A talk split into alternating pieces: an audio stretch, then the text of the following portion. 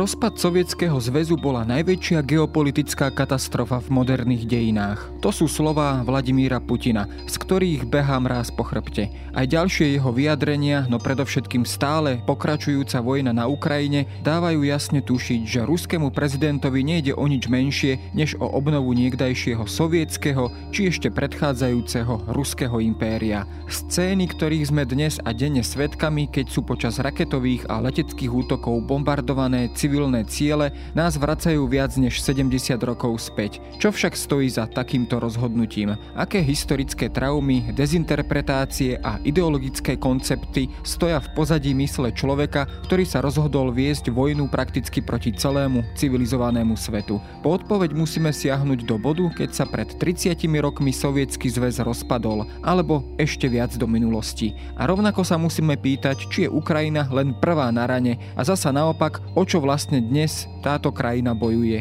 čo všetko je dnes v hre. Hoci táto epizóda vznikla ešte v marci 2022, krátko po začatí ruskej invázie do Ukrajiny, je naďalej aktuálna a zaradila sa medzi najpočúvanejšie rozhovory pravidelného podcastu Dejiny na denníku SME. Moje meno je Jaro Valent a rozprával som sa s Jurajom Marušiakom z Ústavu politických vied Slovenskej akadémie vied.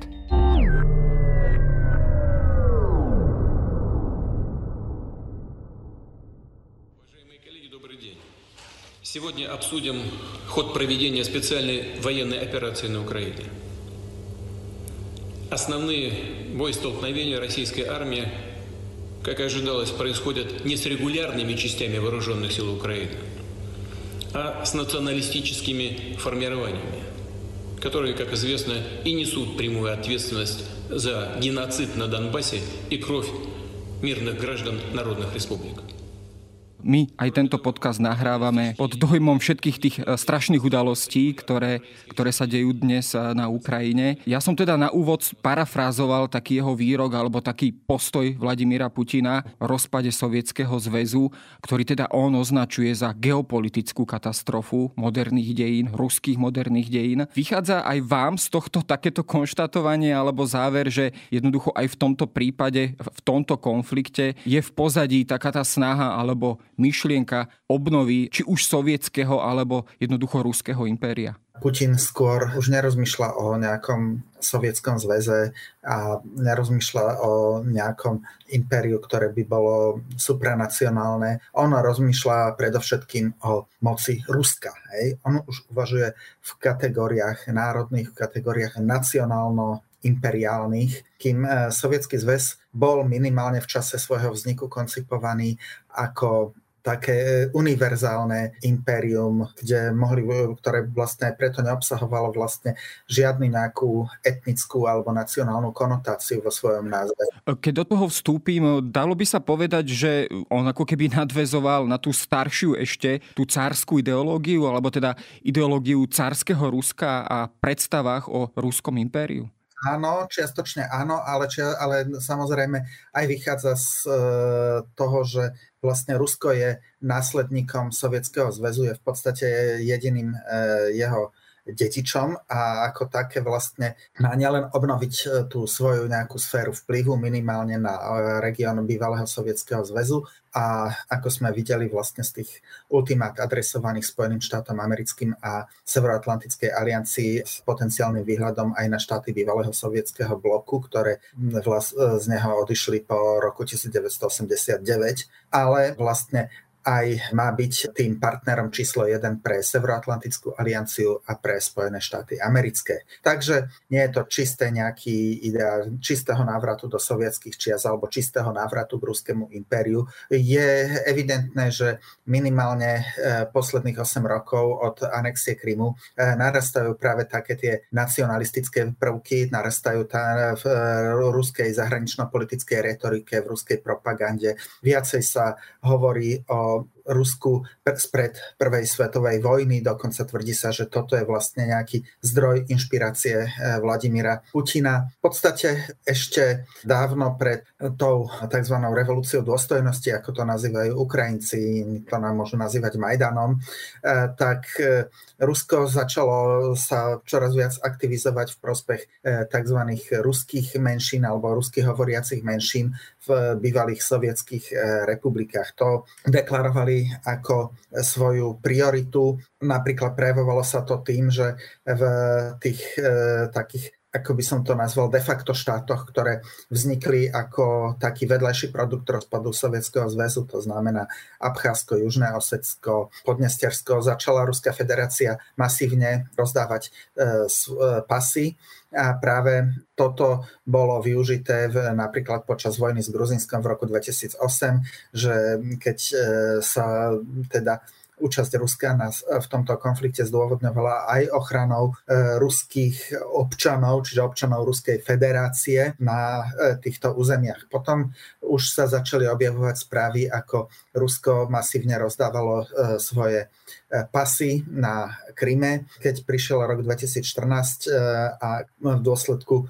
udalosti revolúcie dôstojnosti sa na Ukrajine dostali k moci síly, ktoré boli jedno, oveľa jednoznačnejšie orientované na západ, tak e, Rusko opäť vystúpilo na Kryme aj okrem iného aj v mene ochrany svojich občanov, ktorí tam už boli. A teraz e, v podstate táto e, súčasná vojna, vojna v Donbase znova bola zdôvodňovaná pod ochranou svojich občanov. Samozrejme, tento princíp je veľmi nebezpečný, je veľmi deštruktívny a ak by sa uplatnil povedzme aj v strednej Európe, tak e, Slovensko v dôsledku samozrejme maďarskej tzv. národnej politiky, to znamená politiky nielen e, nejakej podpory, ale doslova aj pasportizácia menšín žijúcich v susedných štátoch a jej začlenovania do maďarského politického národa eh, by mohlo byť veľmi rýchlo na strane eh, obetí, na strane porazených. Inými slovami, takýto princíp alebo presadzovanie takéhoto princípu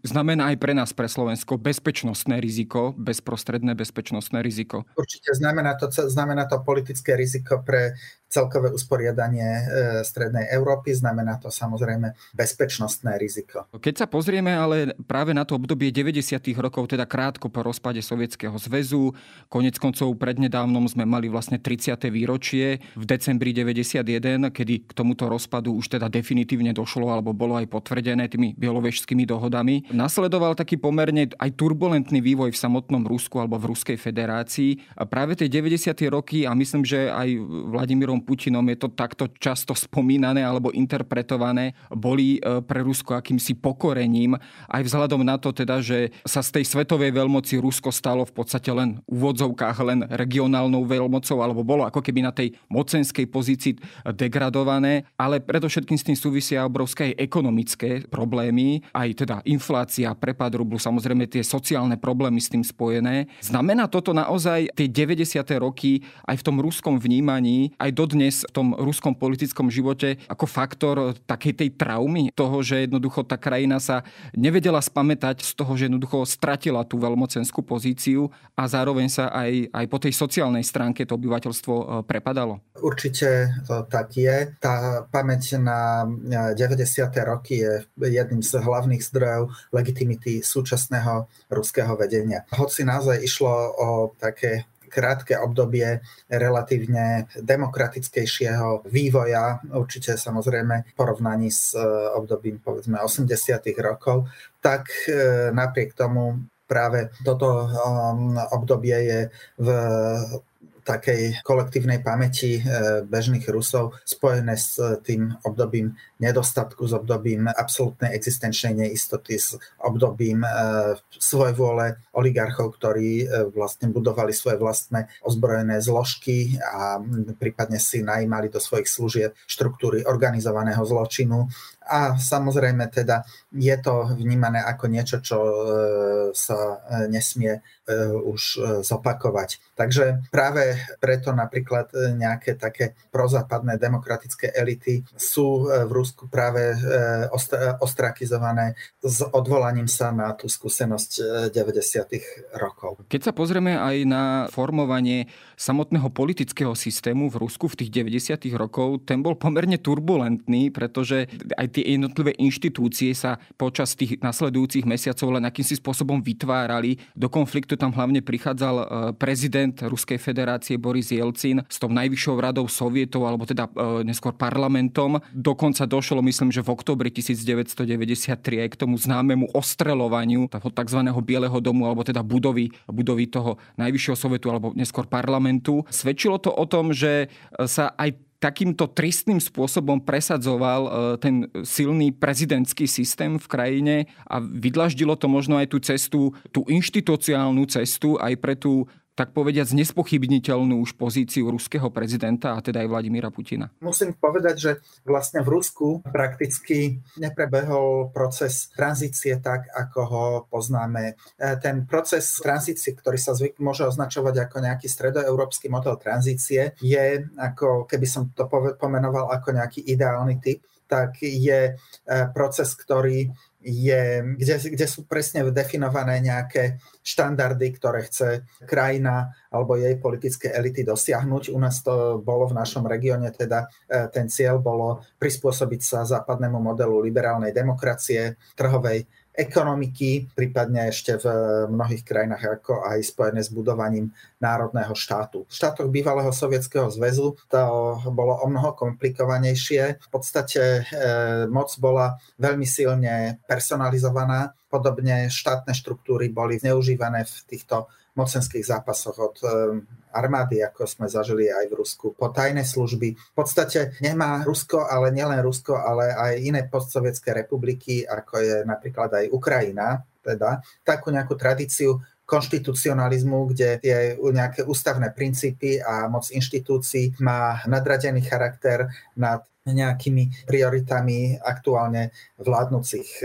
predsa len napriek e, všetkým možným zákrutám a vývrtkám, ten stredoeurópsky model transformácie je sa e, viacej založený práve na rešpekte k moci inštitúcií, na rešpekte k formálnym pravidlám hry a práve ich nerešpektovanie a spochybňovanie sa považuje za nejakú takú deviáciu od štandardnej politiky. V postsovietských štátoch, s výnimkou pobalských štátov, práve ten eh, rešpekt k formálnym pravidlám hry chýba a naopak je skôr založený na moci jednotlivca. Čiže aj ruský politický systém sa v podstate vyvíjal na základe aktuálnych e, politických kalkulácií, sa vyvíjal na základe mocenských dohôd medzi jednotlivými e, frakciami vnútri e, vládnocich elít. A v podstate, ak teda bol v Rusku zvolený Jelcin ako prezident, tak zároveň silnú moc si udržal aj parlament a parlament e, sa postupne dostal s Jelcinom do konfliktu, hoci ešte v roku 1991 počas augustového prevratu ho Jelcina podporoval. Tu je fakt treba povedať, že Jelcin si vytvoril veľmi taký heterogénny tábor svojich podporovateľov v tých rokoch 1990-1991. Jeho viceprezidentom bol e, Alexander Rudskoj, to znamená politik e, z e, tzv. demokratickej platformy e, komunistickej strany Sovietskeho zväzu, bývalý vojenský letec a Rudského si Jelcin vybral v podstate práve preto, aby získal aj časť komunisticky orientovaného elektorátu, aby nejakým spôsobom neutralizoval stúpencov tvrdej línie v komunistickej strane. Keď do toho vstúpim, e, tam vlastne aj to zloženie aj toho parlamentu, alebo aj tie voličské preferencie obyvateľstva v tých 90. rokoch, alebo už v tých začiatkoch 90. rokov bolo no, pri najmenšom zaujímavé. Mali tam stále silnú pozíciu komunisti a takisto aj nacionalisti známeho politika Žirinovského. Myslím, že to zloženie bolo dokonca také, že vlastne tieto komunisticko-nacionalistické sily, ak by som ich takto nazval, v podstate mali takú tú dominantnú pozíciu pozíciu aj v tom parlamente. Bolo to naozaj tak, že jednoducho aj, aj vzhľadom na, aj na ten prepad, aj životnej úrovne a tak ďalej, získavali silné pozície, takéto populistické a silne ideologizované strany? Áno, určite. Samozrejme, tých nacionalistických síl bolo viacero. Neboli to len liberálni demokrati, ale boli to aj, by som povedal, o mnoho, o mnoho radikálnejšie sily.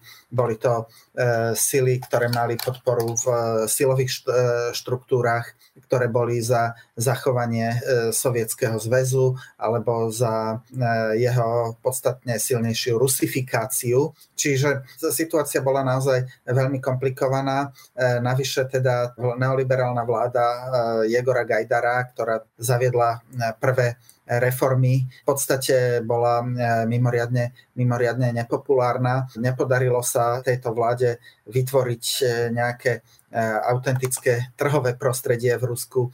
Naopak vytvárali sa prakticky súkromné monopoly a došlo v podstate aj k rozpadu sociálneho systému, narastala inflácia. A ten mocenský konflikt v podstate vyústil do toho, že prezident mal ambíciu budovať si popri klasických štruktúrach parlamentnej demokracie, ktorú vlastne paradoxne Rusko zdedilo so sovietskou ústavou, čiže sovietská ústava dávala parlamentu extrémne vysoké právomoci, čo sa týka povedzme aj menovania ministrov, funkcionárov vlády, tak pretože samozrejme tvorcovia sovietskej ústavy si boli vedomí, predpokladali, že nikdy parlament nebude skutočným parlamentom, že všetko rozhodovanie aj tak bude vo vnút, v rukách komunistickej strany. A preto vytvorili samozrejme takú fasádu parlamentarizmu, ale bez toho, že by rozmýšľali, že aké by to mohlo mať dôsledky, keby naozaj e,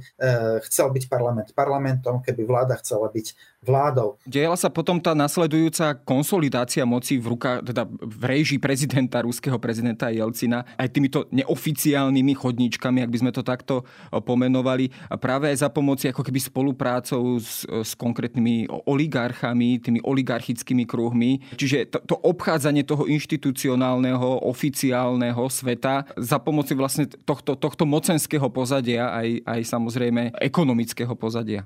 No určite ako zase tu je treba si uvedomiť, že ruský režim mal podobu z režimu eh, súťaživého v tom čase a ak eh, neexistovali štandardné štruktúry politických strán, tie sa len formovali, neexistovali štandardné pravidlá, tak e, existovala vlastne jedna skupina, ktorá disponovala finančnými prostriedkami, ktorými nedisponoval štát a boli to práve oligarchické skupiny. No ale samozrejme, kým došlo k tomu takej oligarchizácii ruskej demokracie, tak e, vlastne prebehli e, turbulencie, pretože parlament napríklad sa snažil obmedziť prezidentovú moc, nechcel mu dovoliť budovať napríklad sieť svojich regionálnych zástupcov. Malo sa to vlastne riešiť referendum o posilnení právomoci prezidenta, lenže síce väčšina voličov zahlasovala za uh, takéto právomoci, ale nebola to zákonom predpokladaná väčšina uh, všetkých oprávnených voličov. Čiže Rusko sa ocitlo vlastne v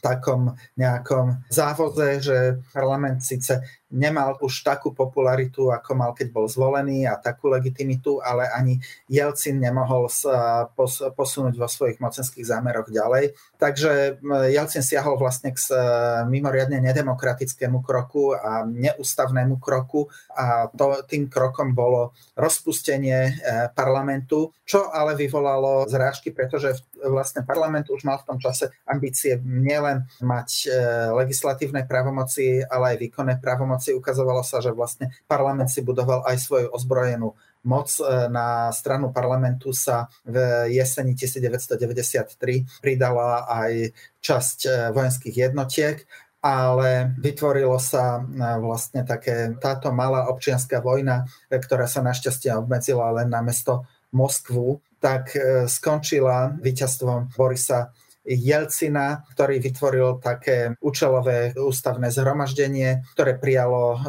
vypracovalo ústava, už, ústavu už so silnou vlastne prezidentskou mocou, ktoré bolo dodatočne schválené v referende ale teda väčšinou 58,4% registrovaných ruských voličov, čiže pri tom, že sa zúčastnilo referenda viac než 50%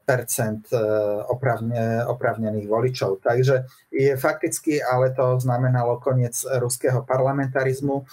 Nie, niektorí autori nazývajú vlastne to obdobie parlamentarizmu v Rusku ako Augustovú, Augustovú republiku, lebo sa sformovala v auguste 1991, čiže v roku 1993 toto skončilo, ale v podstate vytvorila sa teda veľmi e, silná e, prezidentská moc, e, ktorá ale formálne samozrejme rep, e, garantovala politickú pluralitu a všetky tie základné práva a slobody. To sme si trošku popísali samozrejme to ruské prostredie a aj ruský politický systém e, na začiatku tých 90. rokov. Keď sa ale pozrieme na Ukrajinu v tom, zhruba v tom období opäť 90. rokov, ale aj následne neskôr, e, ja keď som si pri takom zbežnom štúdiu na to pozeral, tak tam sa ako keby striedali také dve tendencie a to teda bolo aj reprezentované tými, tými prezidentmi, či už to bol Leonid Kravčuk alebo Leonid Kučma, potom samozrejme Juščenko versus Janukovič Matovič, taká tá skôr ako keby samostatná orientácia, prípadne prozápadná orientácia a potom tá orientácia smerujúca k akejsi väčšej spätosti s Ruskom. Dá sa to takto pomenovať celý ten vývoj Ukrajiny až teda do toho slávneho Majdanu na konci roku 2013, že vlastne tá krajina sa ako keby potácala medzi tým východom a západom, že nebolo ani jasné v samotných politických štruktúrach, reprezentáciách, kde tá krajina má vlastne patriť politická kultúra Ukrajiny bola najmä počas e, vzniku nezávislého štátu veľmi podobná politickej kultúre Ruskej federácie. Treba si uvedomiť, že naozaj však to boli krajiny e, z toho istého sovietského zväzu, e, navyše s veľmi podobným obyvateľstvom, Takže aj e, politická kultúra, formovanie politického spektra, formovanie politických strán, budovanie štátnych inštitúcií alebo ich naopak skôr nebudovanie bolo veľmi podobné, akurát, že v Rusku čoraz silnejšiu úlohu popri oligarchických skupinách, ktoré vlastne zaplnili e, v 90. rokoch to e, mocenské vákuum. Popri týchto oligarchických štruktúrach sa etablovali ešte aj silné E, štátne štruktúry, teda štruktúry z bývalých, e, alebo teda sovietských, bývalých sovietských silových zložiek, špeciálne služby. Rusko navyše disponovalo, povedzme, Gazpromom ako jednou z mála takých inštitúcií, ktorá e, zostala kompaktná, ktorá zostala scentralizovaná a tie práve tie inštitúcie prispeli k zmene ruskej politiky po odchode Borisa Jelcina. Nič také nebolo na Ukrajine. Čiže Ukrajina do veľkej miery uviazla práve v tom e, modeli oligarchického režimu, súťaživého oligarchického režimu, ktorý bol vo svojej podstate autoritatívny. A čo sa týka vlastne tej ďalšej dimenzie, ktorú, ktorej musela Ukrajina čeliť, to znamená v e, vzťahu s E, Ruskom, vzťahu s, e, so Západom, teda tej nejakej politickej orientácie, tak e, tam samozrejme Ukrajina balansovala medzi Ruskom a Západom. Najčastejšie to balansovanie bolo vlastne agendou prvých ukrajinských prezidentov Leonida Kravčuka a Leonida Kučmu, e, ktorí e, chceli vlastne e, udržiavať dobré vzťahy s oboma stranami. Keď sa opäť vrátime do toho ruského prostredia, a to už sa vlastne dostávame k Vladimirovi Putinovi, on teda nastúpil vlastne do tej pozície, alebo ako zástupca, zastupujúci prezident po Borisovi Jelcinovi neskôr bol vlastne zvolený aj v marci teda 2000, potvrdený vlastne v tejto pozícii. On nastupoval ako, aspoň tak sa to dnes zdalo, alebo vtedy sa to viacej zdalo, ako taký ten nádejný reformný politik, e, ktorý vytrhne Rusko povedzme aj z, e, z tej ekonomickej biedy, eliminuje oligarchov, konsoliduje aj štátnu moc a presadí dôležité ekonomické reformy. Čiže mal on spočiatku tento profil a tento imič ako toho nádejného politika, ktorý ruský štát nejakým spôsobom opäť postaví na nohy a boli to aj tie prvé politické body, ktoré si takto získaval. Určite, totiž treba si uvedomiť, že tá bilancia Jelcinovej éry bola veľmi problematická, predovšetkým po menovej kríze na jeseň 1998, keď vlastne Rubel veľmi brutálne padol a dokonca sa objavili tendencie možného rozpadu Ruskej federácie, keď e, postupne preberali napríklad v niektorých oblastiach e, práve regionálne štruktúry právomoci centrálnych orgánov ale ľudia nejako nevnímali, že by e, nástupom Putina, teda o mnoho autoritárskejšieho politika, niečo výrazné strácali. Totiž namiesto demokracie sa v podstate za, už za Jelcina sformoval silný superprezidentský systém. Práve vďaka e, oligarchickej privatizácii, vďaka tomu, že oligarchovia ovládali e, nielen e, politické strany, ale napríklad aj celoštátne médiá a častokrát to bolo až tak, že vlastne oligarchovia priamo financovali niektoré štátne inštitúcie, tak v skutočnosti teda jadro moci a jad, politické rozhodovanie bolo mimo demokraticky alebo teda pluralitne zvolených e, inštitúcií. To takisto vlastne namiesto e, trhovej ekonomike vlastne vznikla e, vysoko monopolizovaná ekonomika, kde bol štátny monopol fakticky nahradený súkromným a samozrejme, ak občania Ruska očakávali zlepšenie e, životných štandardov, tak e, reálne najmä na začiatku 90. rokov nastúpilo veľké ochudobnenie obyvateľstva v dôsledku inflácie a to sa zopakovalo znova teda po roku 1998. Dokonca to vlastne budovanie inštitúcií bolo veľkým zlyhaním, pretože aj namiesto nejakého e, takého proklamovaného federalizmu. V podstate Jelcin tento federalizmus nahradil budovaním personálne no, klientelistických vzťahov s jednotlivými regionálnymi lídrami. To znamená, Rusko vlastne sa formovalo ako jednoznačne asymetrická federácia a Putin e, so svojimi ideami vlastne posilnenia štátu, takého jeho ozdravenia, vyvolal nádej, že ľudia budú žiť v ako tak normálnom štáte. Navyše obdobie Putinovej vlády spadá do času, keď sa začali prudko rásť e, ceny ropy a zemného plynu a práve ruská ekonomika je e, do súčasnosti postavená práve na vývoze energetických surovín. Čiže z tohto hľadiska samozrejme bol Putin po svojom nástupe k moci vítaný. Tá situácia teda aj na trhu s ropou a plynom mu samozrejme pomohla alebo nahrala, aby teda aj konsolidovala aj, aj tú ekonomickú politiku, ale vieme už zhruba v tomto období aj vystopovať tie jeho tendencie, tak ako dnes o nich hovoríme, to znamená myšlienky obnovy toho niekdajšieho ruského, sovietského priestoru. Boli tam vždy niekde prítomné v pozadí, alebo jednoducho nastupovali až postupne, takže si ich možno ani bežný volič a bežný, bežný ruský občan možno počiatku nevšimol, že jednoducho, kedy sa zmenil vlastne e, profil Vladimíra Putina z toho reformného politika na toho politika, ktorý jednoducho chce obnovovať nejaké, nejaké dávne časy?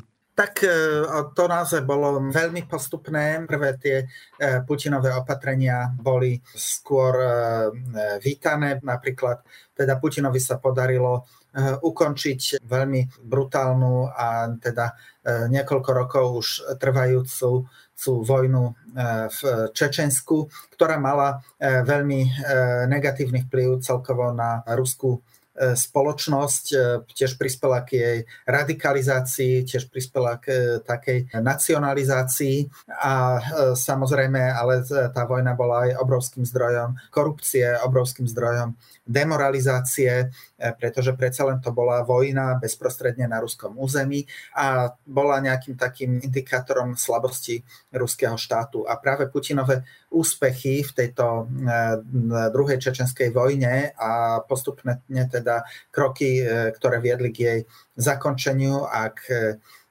stabilizácii Čečenska, k jeho, e, tak povediať, reintegrácii do Ruskej federácie, boli krokmi, ktoré prispeli k zvýšeniu popularity. Putin pokračoval v ekonomických reformách, dokonca zaviedol rovnú daň, ktorou sa neskôr na Slovensku inšpiroval Jan Čarnogurský a potom si to dodatočne osvojil garnitúra Mikuláša Zurindu. Napríklad Putin urobil kroky k privatizácii pôdy, ale zároveň uskutočnil zmeny vo vzťahu k štátu a oligarchov. V podstate sa proklamovala taká zásada princípu rovnakej vzdialenosti, rovnakého dištancu voči oligarchom. To znamená, že nebudú oligarchovia preferovaní a e, menej preferovaní, aspoň oficiálne. E, na druhej strane Putin v podstate oligarchom navrhol teda takú nejakú novú e, spoločenskú zmluvu, ktorá spočívala v tom, že ruský štát bude podporovať ich biznis, bude ich podporovať aj ich aktivity v zahraničí, ale nebudú mať oligarchovia prístup do politiky a nebudú mať prístup do médií do, a do špeciálnych služieb. Čiže tým dôsledkom bolo napríklad to, že Putin e, vyčistil médiá. Ak v, minul- v minulosti vlastne za Jelcina tá situácia bola absurdná, pretože nielen súkromné kanály boli v rukách samozrejme súkromníkov, ale kanály e, štátnej, respektíve verej, tzv. verejnoprávnej televízie boli v skutočnosti e, vlastne rozdelené medzi oligarchov. Oligarchovia si takto delili vplyv vlastne a kontrolu nad e, verejnými médiami, čiže čo je samozrejme jednoznačne absurdné a s demokraciou to tiež nemalo nič spoločné. A toto Putin zastavil. Navyše napríklad dosiahol to, že kanál NTV bol daný pod kontrolu e, vlastne e, moci a jeho vlastník oligarcha Gusinský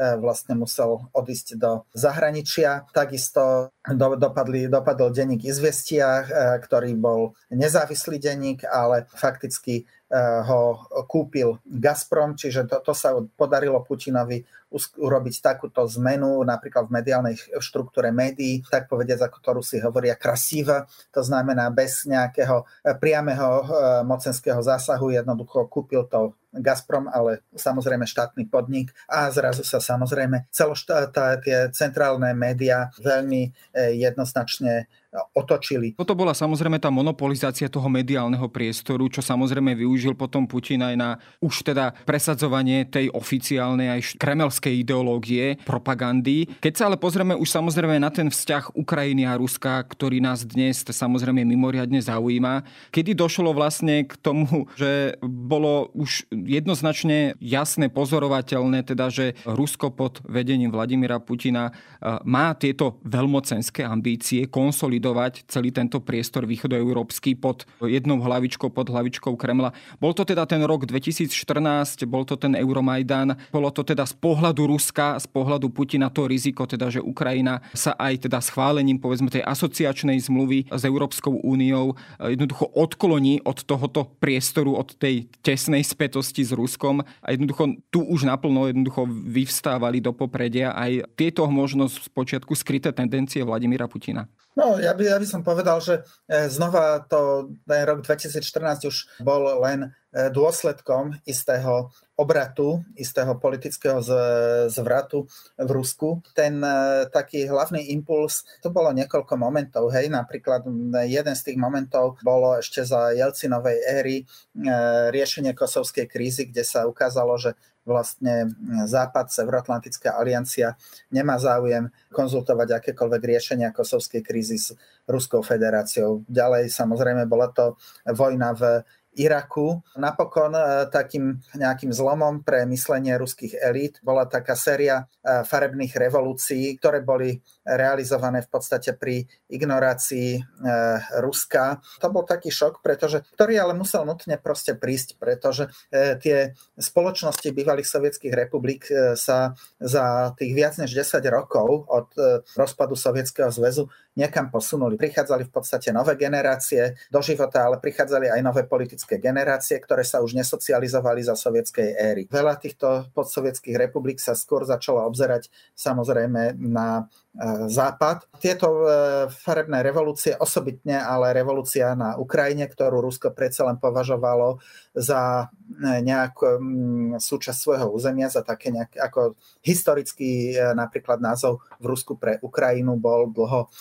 Malorusko, tak to bol taký nejaký aj šok samozrejme ruskej spoločnosti. Zároveň to vyvolalo aj obavy Putina a obavy ruskej moci, ruskej vlády, že e, nejaká takáto oranžová e, nákaza by sa mohla preliať aj do e, samotného Ruska. Čiže od roku 2004, ja by som už povedal, existuje taký niečo, čo by sme mohli nazvať, že ukrajinský komplex v ruskej politike. To znamená, že, že nemôžu dovoliť, aby sa Ukrajina zopakovala v niekde v inej republike e, bývalého Sovietskeho zväzu a takisto nie je možné dovoliť, aby sa ukrajinský vývoj alebo niečo podobné, čo sa udialo vlastne dvakrát na Ukrajine počas oranžovej revolúcie a počas teda e, toho Euromajdanu e, mohlo zopakovať na ruskej pôde. Čiže vtedy začína naozaj také prituhovanie režimu, aj keď samozrejme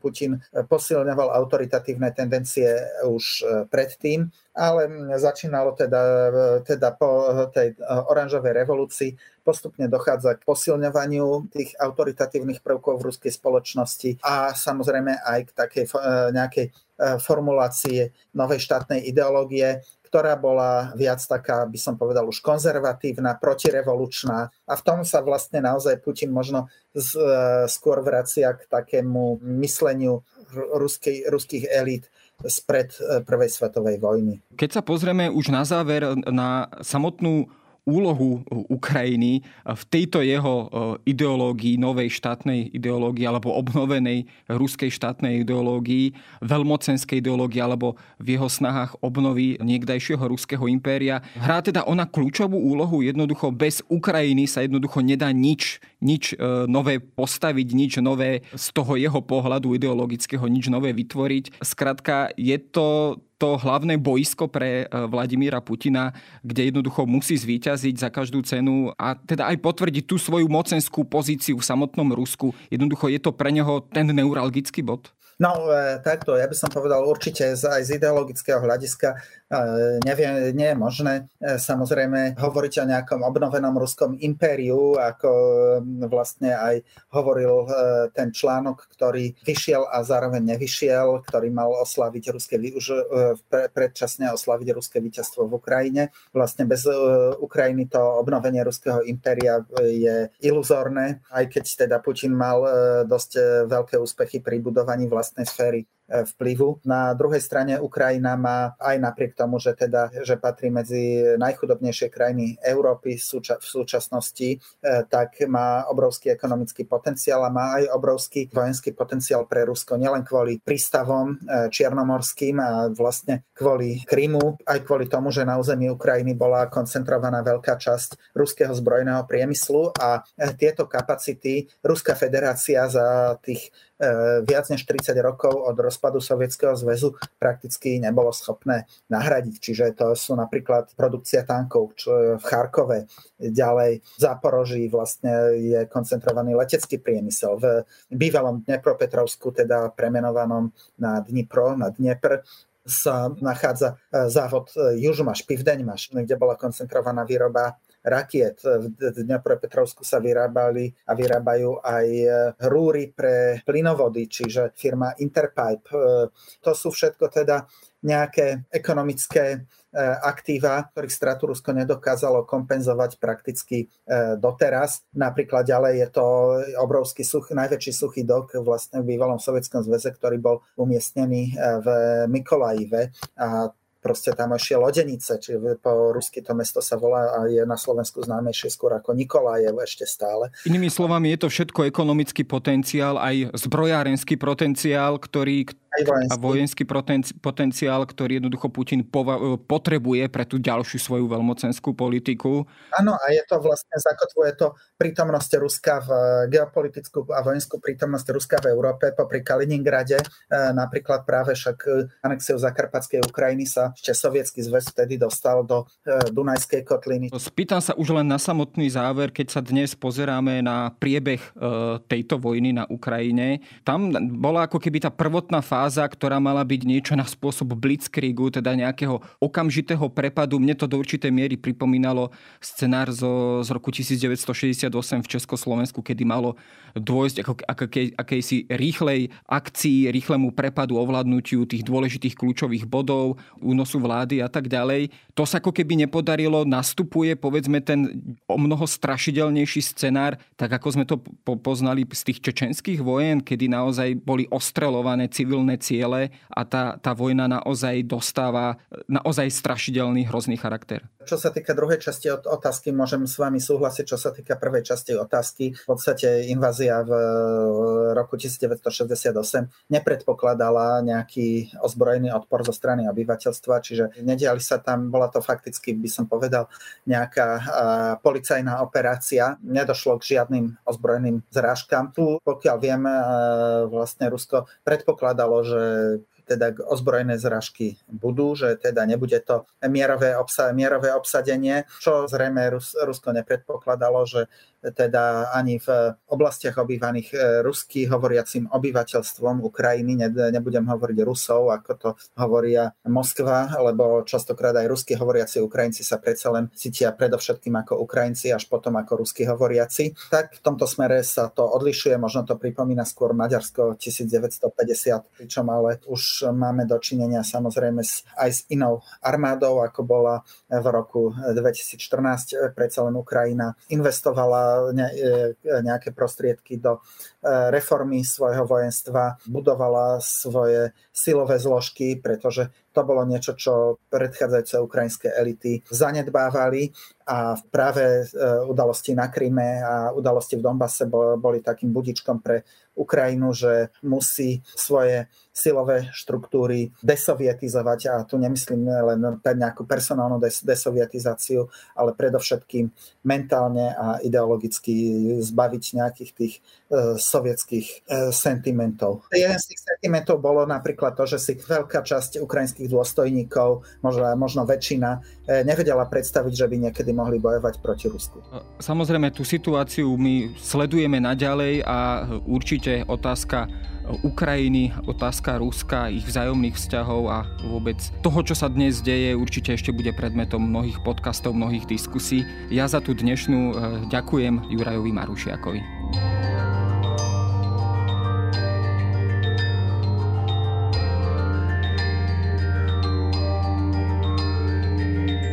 To je na dnes všetko. Počúvali ste Dejiny, týždenný podcast denníka Sme a historickej reví. Podcast Dejiny vychádza každý týždeň v nedelu. Prihláste sa na jeho odoberanie vo svojej podcastovej mobilnej aplikácii na platformách Google Podcasty, Apple Podcasty alebo v službe Spotify. Všetky diely nájdete aj na adrese sme.sk lomka dejiny alebo historickareví.com. Ak sa vám podcast páči, môžete ho ohodnotiť. Ak mi chcete poslať pripomienku, môžete sa pridať do podcastového klubu denníka Sme na Facebooku alebo mi poslať mail na adresu jaroslav.valent zavináč petitpress.sk. Ja som Jaro Valent a na tvorbe tohto podcastu sa podielal aj Viktor Hlavatovič.